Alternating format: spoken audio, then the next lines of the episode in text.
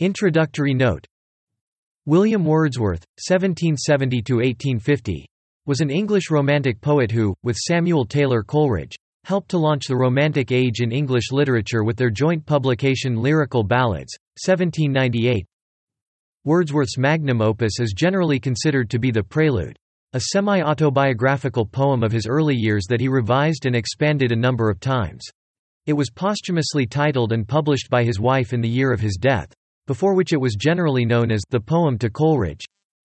Wordsworth was poet laureate from 1843 until his death from pleurisy on 23 April 1850.